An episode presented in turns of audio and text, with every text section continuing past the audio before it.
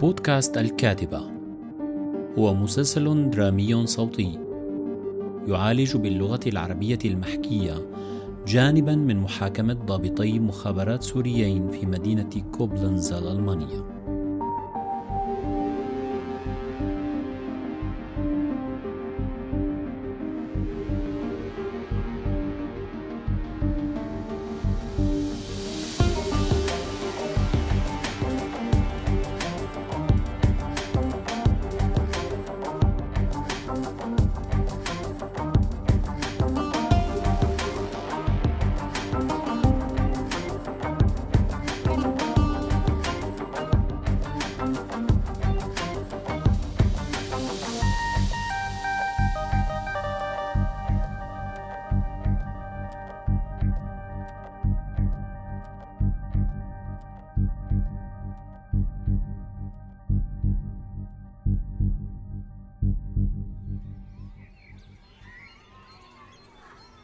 حبيت المكان سيف؟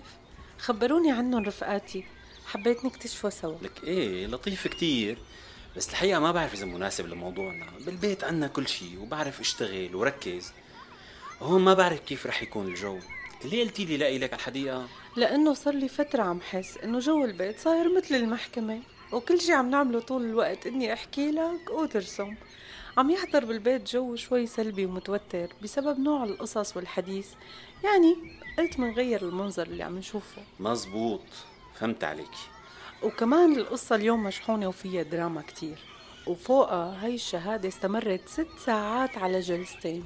وبتستاهل نجهز لحالنا شوي. أوف وليش استمرت ست ساعات؟ ليش مين الشاهد؟ شاهدنا اسمه بي 2 وحكينا عنه قبل وصار معروف بالصحافة إنه هو أنور البني بظن إنك سمعان بهذا الاسم صح؟ هو محامي سوري بمجال حقوق الإنسان من سنة 1986 أصله من حما ومسيحي وقرر يصير محامي لحتى يدافع عن حقوق الإنسان. وقال باثنين إنه بقي بمهنته لحتى اعتقلوه بال 2006 وضل لحتى ترك سوريا بال 2014 وقال كمان إنه اعتقل بفرع أمن الدولة 285 وقضى خمس سنين بسجن عدرا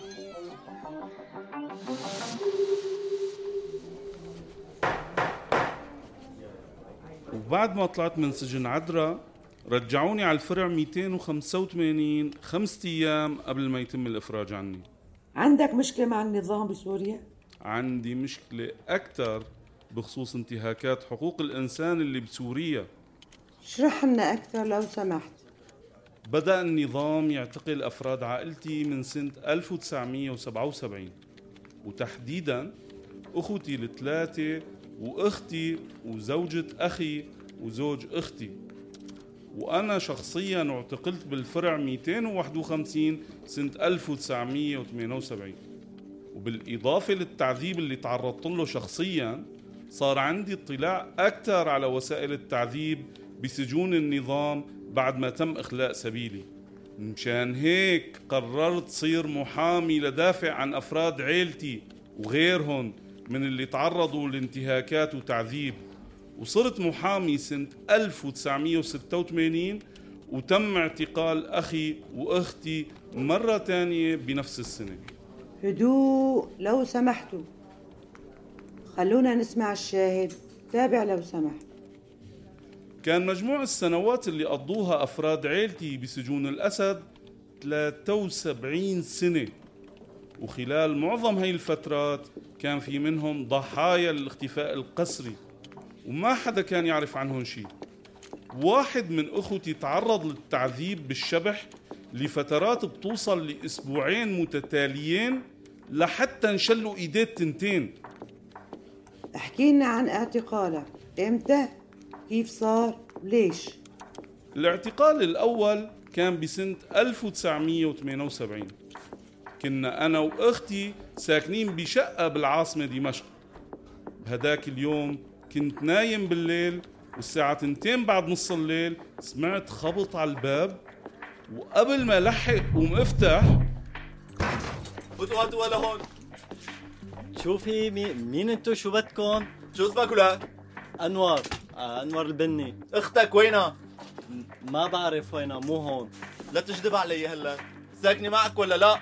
لا مو ساكنة معي. ما بعرف وينها هدول لك لمين الغراض هدول مغراضة؟ ولا أنت بالليل تلبس فساتين و... وأساوي؟ كانت ساكنة معي بس هلا ما بعرف وينها اسمعوا لا بتوفر على حالك البهدلة وبتخبرني وين نايمة أختك. بربي بدي ندمك محل ما بينفع الندم. بس قولوا لي شو عاملة لتكون مخربطين مين بدكم بالضبط؟ راسه لك شحطوه على السيارة وربطوه. إذا ما حكى على الطريق بيحكي بالفرع. لا لا لا لا أنا شو دخلني؟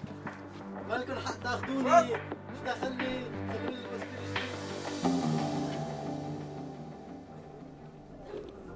ضليت عندهم أسبوع وتعرضت للتعذيب. كان بدهم يعرفوا مكان أختي. والاعتقال الثاني؟ الاعتقال الثاني كان بوقت بين 1989 وال 1990 ماني متذكر بالضبط. ضليت يومين بفرع الأمن السياسي. وقبلها كان في اعتقال بال 1986 كمان ضليت يومين بفرع الأمن العسكري.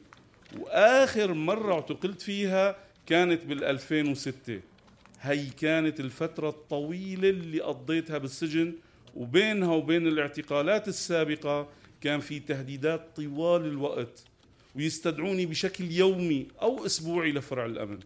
فيك تشرح للمحكمة عن اعتقالك الأخير؟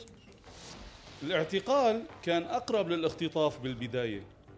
بيوم 17 أيار 2006 كنت مثل العادة رايح على مكتبي بين الساعة 5 أو 6 وقطعت الشارع قدام بيتي لآخذ السيارة وقبل ما أفتح الباب وقفت سيارة فجأة ونزلوا منها اثنين سحبوني بسرعة لجوا سيارتهم وقعدوا علي وعصبوا لي عيوني وأخذوا جزداني وأغراضي.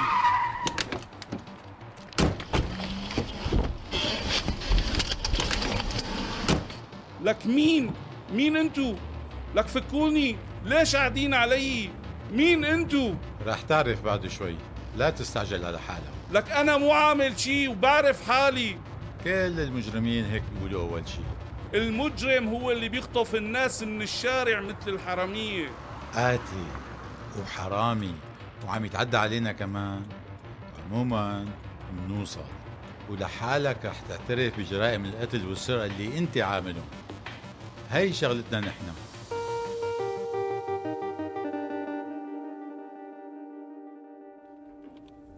هل كان في شخص بمقعد الراكب الأمامي هو اللي كان عم يتهمك؟ نعم وهو نفسه اللي أخذني بالفرع على الاستجواب بالطابق الثاني وكان حضران كذلك الاستجواب وهو نفسه اللي أخذني تاني يوم على المحكمة وأنا ما كنت بعرف مين هو لكن اللي صار إنه لما وصلنا على المحكمة اللي كنت بشتغل فيها بطبيعة الحال سلمني للشرطة وقدرت شوف من تحت العصبة اللي كانت على عيوني قدرت شوف رجليه وعرفت إنه هو نفسه واحد من الاثنين اللي ضربوني لما كانوا عم يطالعوني على السيارة. وبالمحكمة اضطروا يشيلوا عن عيني العصبة لأعطيه المحبس والهوية وبعد ما راح سألت ضباط الشرطة اللي بعرفهم عن اسمه كونه كان لازم يوقع على وثيقة لما سلمني إلهم وخبروني إنه هو مقدم مدري رائد واسمه أنور رسلان. هدوء. تابع لو سمحت. بس خبرنا شو صار مباشرة بعد ما أخذوك بالسيارة. سلموني للفرع 285 وحطوني بزنزانة كان رقمها 10 أو 11 مو متذكر بالضبط. وبالليل أخذوني على الاستجواب. طبعا لساتهم كانوا معصبين لي عيوني كان في شخصين اللي عم يحققوا معي والتاني اللي عرفت بعدين إنه هو أنور رسلان.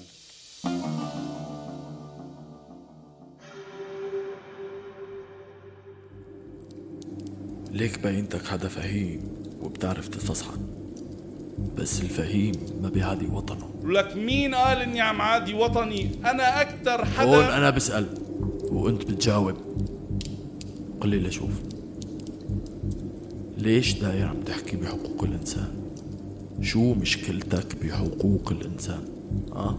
ما عندي أي مشكلة فيها ابدا والدليل إني قاعد هلأ قدامكم هون. رسولك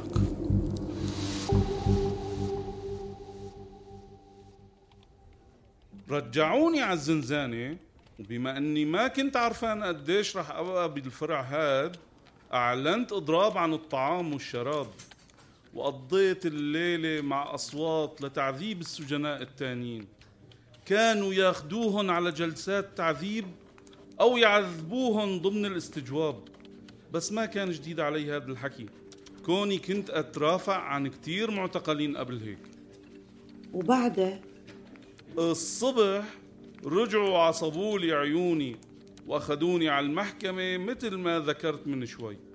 ومن هونيك على سجن عدرا اللي قضيت فيه خمس سنين. وبعد ما طالعوني من سجن عدرا رجعوني خمسة أيام على هذا الفرع 285 بس ما شفت أنور رسلان هونيك. ذكرت إنك محامي معني بحقوق الإنسان. ممكن تحكي لنا عن تجربتك بسوريا بشكل عام؟ حضرتك بتقصدي قبل ال 2011 ولا بعدها؟ بالبداية ممكن تلخص لنا تجربتك قبل 2011 وبعدها بنتابع. بشكر المحكمة على هاي الفرصة ومحتاج وضح شغلة إنه الاعتقال والتعذيب والاختفاء القسري هي أمور أساسية بالنسبة لنظام الأسد. لولا هيك ما كان صمد النظام سنة وحدة. استخدم الأسد هاي الممارسات من السبعينات مثل سلاح لينهك الشعب كله. كنت بعرف ناس مسالمين ماتوا تحت التعذيب أو تم اعتقالهم بسنة 1978 وبعد أحداث حماة. ومن وقتها لسه في أكثر من 3000 ضحية اختفاء قسري ما حدا بيعرف عنهم شيء. كان النظام بهداك الوقت ينشر عن قصد أساليب التعذيب لترويع الشعب. أخوتي مثلا كانوا أعضاء بالحزب الشيوعي بالثمانينات وكان النظام يدعي أنه عم يحارب المتطرفين بس بالحقيقة هو اللي أوجدون أساليب التعذيب والمعاناة اللي سمعت عنها من أخوتي ورفقاتي والناس اللي دافعت عنهم بما فيهم أفراد من حزب البعث العراقي والإخوان المسلمين والشيوعيين. ما ممكن أتخيل إنه في شخص هون بهي المحكمة ممكن يكون سمع فيها أو يتخيل مرارتها. وبالمقابل كل اللي اشتغلوا بالأجهزة الأمنية كان عندهم علم باللي عم يصير واستفادوا من هذا الواقع ومارسوه كمان. هذا خروج عن الموضوع. جهة الدفاع تعترض على اللي انقال وبتطلب استراحة. الاعتراض مرفوض وطلب الاستراحة مرفوض. ممكن الشاهد يكمل بمقتطفات موجزة. شكرا حضرة القاضية. قبل المقاطعة كنت عم حاول شكل صورة لوضع السجناء قبل الثورة. بهدف إثبات وجود تعذيب منهجي بسوريا. وكان بدي ذكر كمان إنه عناصر الأمن كانوا وما زالوا محميين من عواقب أي جريمة بيرتكبوها. في قانون محدد بيحميهم؟ طبعا قانون إدارة أمن الدولة بيمنع النيابة العامة من رفع دعوى ضد أي عضو أو طرف متعاقد أو عامل عند إدارة أمن الدولة. مشان هيك كل هدول العناصر كانوا يرتكبوا جرائم بضمير مرتاح. كونهم مطمنين إنه ما راح يكون في محاسبة أو مقاضاة. وطالما عم ينفذوا الأوامر فهن محميين من العقوبات. وهي السياسة المنهجية استمرت حتى ال 2011 بس قبل هذا التاريخ تم استخدام التعذيب ضد المعارضة للحصول على معلومات. بينما بعد هذا التاريخ تم استخدامه بهدف الانتقام. بالحقيقة ما كان يهمهم يجمعوا معلومات قد ما صار يهمهم الانتقام من الأشخاص اللي طالبوا بالحرية. كيف توصلت لهذا الاستنتاج؟ ببساطة من شهادات الأفراد اللي توليت الدفاع عنهم. كانوا يسألوا المعتقلين نفس السؤال دائما. بدكن حرية ويستمر تعذيبهم حتى الموت من باب الانتقام. مو لياخذوا معلومات لأنه الاعتقال أصلا كان في جزء كبير منه عشوائي من الحواجز من المظاهرات والبيوت. هل كان في اختلاف بأعداد المعتقلين قبل وبعد الثورة؟ طبعا والفرق مخيف بس بدي أذكر نقطة مهمة للمحكمة. قبل ما أوضح موضوع الأعداد الفرع 251 أو فرع الخطيب كان هو بالصدارة من حيث عدد الاعتقالات. في بيصير الاعتقال والاستجواب والتعذيب وبعدين بينقلوهم على غير أفرع مثل ال 285 وذكرت من قبل إنه سجن عدرا نقلوني خمسة أيام على الفرع 285 قبل إطلاق سراحي بال 2011 بالتالي قدرت شوف المعتقلين اللي جابوهم من فرع الخطيب لأنه أول ثلاثة أيام ما انتبهوا يحطوني بمنفردة فكان عندي فرصة إني شوف وأسمع وشم كيف كان حال المعتقلين بهداك الفرع.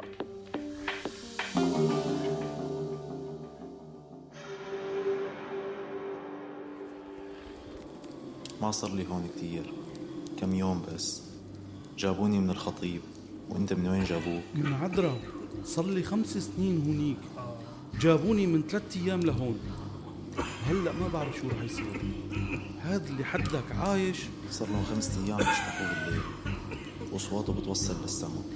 والظهريات بياخدوه وبيرجعوه ناقص اصبعه ومدمر هالكان أصلا قبل ما يجيبوه لهون كمان كان بالخطيب. وصل مورم وكملوا عليه. ما حدا بيعرف كيف لساته عايش. خلينا ساكتين. ضلينا ساكتين. مشي الحال.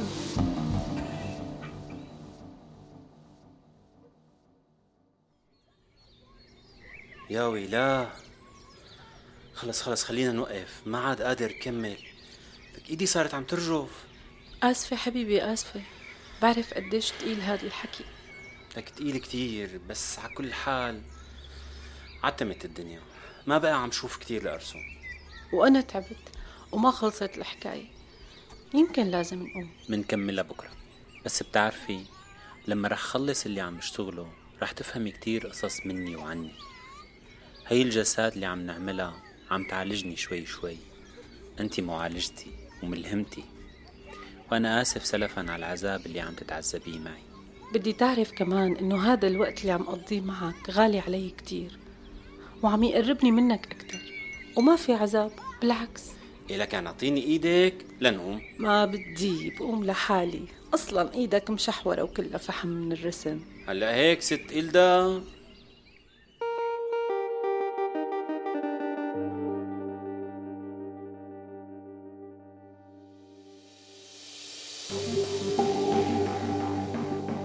أنتج هذا المحتوى الصوتي بدعم وتمويل من مؤسسة هاينرش بيل